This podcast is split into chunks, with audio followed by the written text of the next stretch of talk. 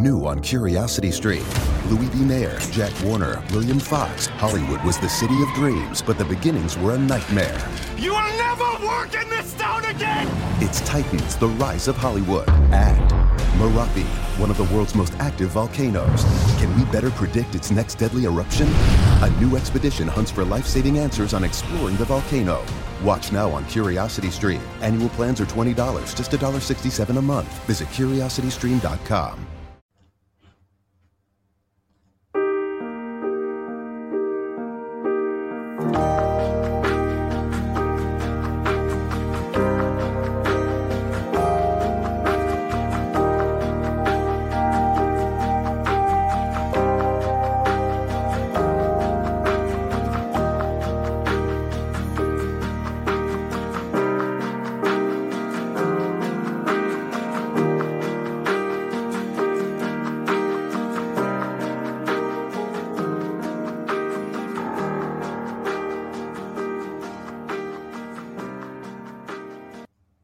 Crime occurs when someone breaks the law. In countries around the world, what constitutes unlawful behavior is always recorded in the criminal code of such country. Hello and welcome to this week's show. My name is Taibat Olaniyan and I'm the radio host and host assistant for the New Height Show on Education and the New Height Educational Group. I would like to inform you that NHEG is no longer sponsored by Silicon Valley High School Therefore, we invite our listeners to consider becoming a sponsor. Also, as a reminder to everybody, this show is being recorded on Fridays and focuses on youth and issues affecting them. We are all thinking of Pamela Clark and her family, and we wish her a speedy recovery. Last time I talked about criminal victimization and its impact on victims. This week, I will be talking more on some other impacts and how to help victims. The third impact of victimization is the financial impact. Victims who may have money stolen or possession stolen or damaged may have financially been injured. In many cases, stolen money and prized possessions are never recovered. Understandably, this is very distressing to victims who may feel guilt, anger, and frustration if they are unable to recover a family heirloom. Although the financial impact of crime is less documented than the physical, emotional, or social impacts, victims may certainly incur costs in the following ways.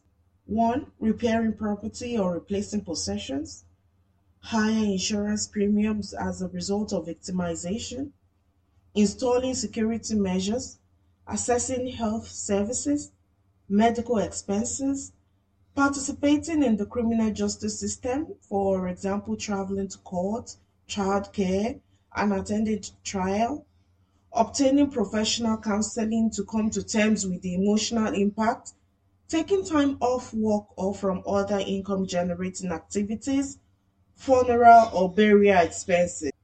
In some cases, such as stalking, victims may feel a need to move a process likely to incur financial costs. Also, property value may diminish as a result of a violent crime occurring in their house. In the long term, crime may adversely impact the victim's employment.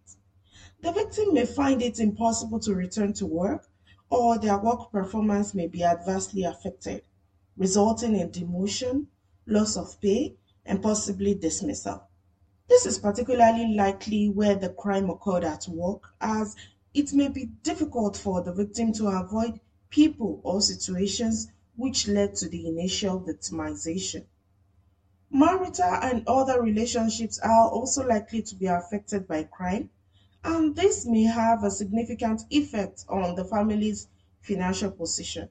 Research shows that the shock waves from the victimization touch not only the victim but also the victim's immediate family and next of kin, neighbors, and acquaintances. This holds true for the emotional and the financial consequences, and the effects can endure for years or even for a lifetime.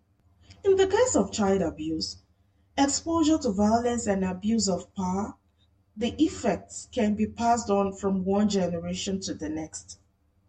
While this is to be expected in connection with offenses such as murder, torture, and rape, the crimes of assault, robbery, and burglary can also leave enduring feelings of powerlessness, insecurity, anger, and fear.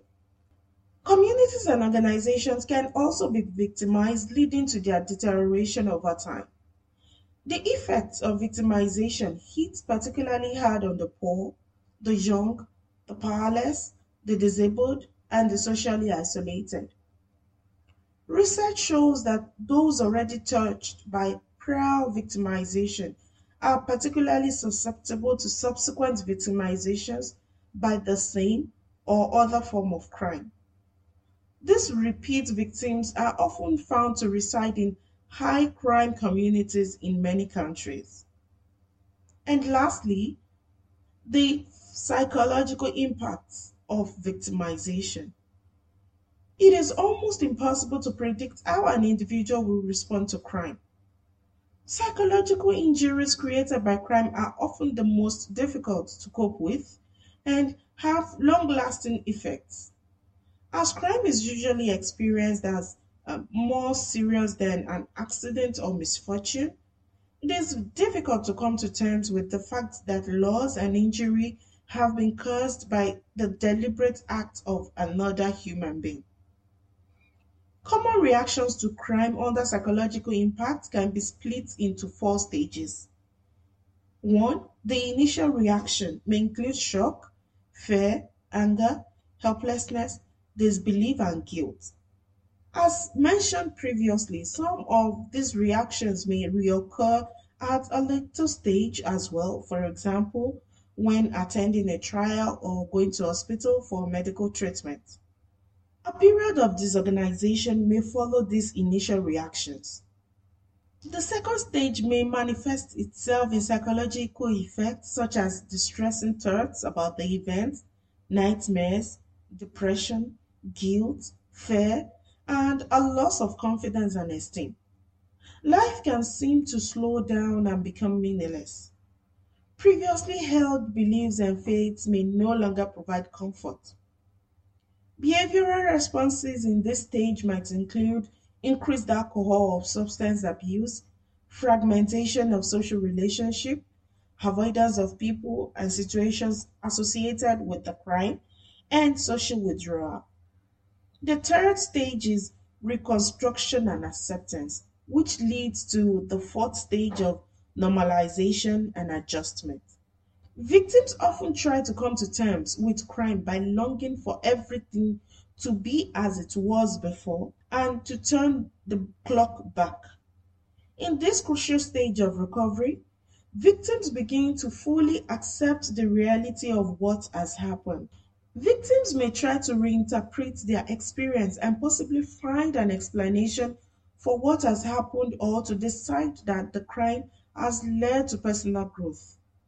The boundaries between these different stages are not as clear cut as I outlined here, and victims may not progress smoothly through the stages but at times hover between them. The extent to which people, that is, the victims, witnesses, family members, community members, may be affected by crime will vary enormously among individuals. At one extreme, people may shrug off very serious crime with no noticeable effects, while at the other extreme, people become stuck in a particular stage and never move on. When a person is under great stress, as many people are who become victimized, he or she may have more difficulty than usual thinking clearly, keeping their emotions under control, staying physically healthy, or behaving appropriately in social situations. The trauma of being a crime victim can definitely impact on a person's ability to function Becoming a victim of crime is a major stressor in one's life. A victim may feel continuously uncomfortable or in a state of crisis. It may be difficult to restore a state or sense of balance to one's life. As their outlook on life is changed significantly by the crime, Some victims cannot ever restore that sense of balance. They may have trouble trusting others, taking part in activities they used to enjoy, and be fearful of places and strangers. Right now, you might be struggling through your classes or even failing them. You might be worried that you may not finish high school. There might have even been a thought that you may not be smart enough. Well, the New Heights Educational Group begs to differ. We not only think you are smart enough, but with our help, you will complete your high school diploma. The New Heights Educational Group strives to improve your academic success through its tutoring services. To learn more, please visit newheightseducation.org and contact us. New Heights Educational Group, educational resources to help reach your goals. Hello, listeners. If you're enjoying the New Heights show on education and want to support or donate to our organization, please visit www.newheightseducation.org. And while you're there, check out our online store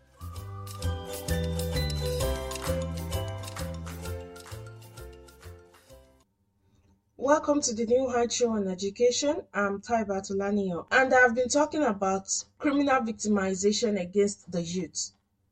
Moving on to the social injuries and secondary victimization. Victimization social injuries are those that may be caused by society in the aftermath of the crime. They may include being treated insensitively or not receiving the services or information that a victim requires. Anyone can cause a social injury, be it a family member, a friend, a law enforcement officer, a prosecutor, a member of the clergy, a crisis counselor, or a victim services worker. Secondary victimization refers to the victimization which occurs not as a direct result of the criminal act, but through the response of institutions and individuals to the victim. The following are a few examples of secondary victimization. The refusal to recognize their experience as criminal victimization, intrusive or inappropriate conduct by police or other criminal justice personnel, the whole process of criminal investigation and trials, that is, decisions about whether or not to prosecute, the trial itself, the sentencing of the offender, and his or her eventual release. The victims perceives difficulties in balancing their rights with those of the accused or the offender. Criminal justice processes and procedures do not take the perspective of the victim into account. Relatives may have restricted access to the body of a loved one due to hospital policies and procedures. The hurried schedule of the emergency room may affect a sexual assault victim's privacy or sense of dignity. School personnel may discount child's disclosure of abuse. Doctors may not acknowledge signs of spouse abuse. Spiritual leaders may attempt to guide victims into path of forgiveness or accommodation before they are ready or against their wishes intrusive or inappropriate investigation and filming, photographing, and reporting by the media. Even agencies set up to help the victims of crime, such as victim services, victim compensation systems, refugee services, and mental health institutions, may have some policies and procedures that lead to secondary victimization. The attitude of individuals is also important. Some people with whom the victim has contact, that is, um, family, friends, and colleagues, may wish to distance themselves from the distress of the crime by blaming the victim for what has occurred. They may view the victim's behavior as having contributed to or even having caused the victimization. They may deny the impact of the crime on the victim by urging them to forget about the crime and get on with their lives. Families can be a particularly powerful influence in this respect. Victims of abuse of power have particular difficulty in gaining recognition of the fact that they have been victimized. The essence of abuse of power is that it is committed by those who should be expected to protect the population. The shock and loneliness of victimization can be much greater for these victims. So, how do you stop being the victim? Victim mentality is learned behavior. In other words, it is not something you are born with. It is something you learn in a social environment. It could be learned from family members or the result of trauma. However, you have the power to overcome it. Take the first step in the following ways. Take responsibility. You are the only one who controls your actions. You might not be able to control others, but you control how you react to them. You control who you spend your time with and where. Realize your potential and get in the driver's seat of your life. Self care and compassion. Victim mentalities are subconsciously adopted as the way to cope, often from past trauma. Be compassionate to yourself in your recovery. Practice self care and self love. Journaling can be a helpful tool to work through your feelings. Start saying no you can say no to something you don't want to do. It's okay. Even if other people feel you are letting them down, take care of your energy and prioritize yourself. And lastly, educate yourself. Read books about the victim mentality and how it affects your life. Consider seeking therapy. The more you educate yourself on the topic, the more likely you are to stay on track with your recovery and avoid going back to your old way of thinking. And here is where I'll be ending today's show. You can reach me by email at olanioti at newheightseducation.org at 5 p.m. on Sundays, Eastern Standard Time. A host and assistant to the New Heights Show on Education, Barbara Boland, will be having a show on the history and issues of civil rights. Join Pamela Clark as she shares education in the news a pre-recorded show on Wednesdays at 6 p.m. Be sure to check out our previous radio shows and join me every Friday at radio.newheighteducation.org as I discuss another issue youths are facing. Remember, a troubled youth is a troubled adult. Have a great week. We hope you enjoyed today's show. Don't forget to rate us and follow us on your podcast player. Check out our show page, radio.newheightseducation.org, for monthly announcements and other happenings.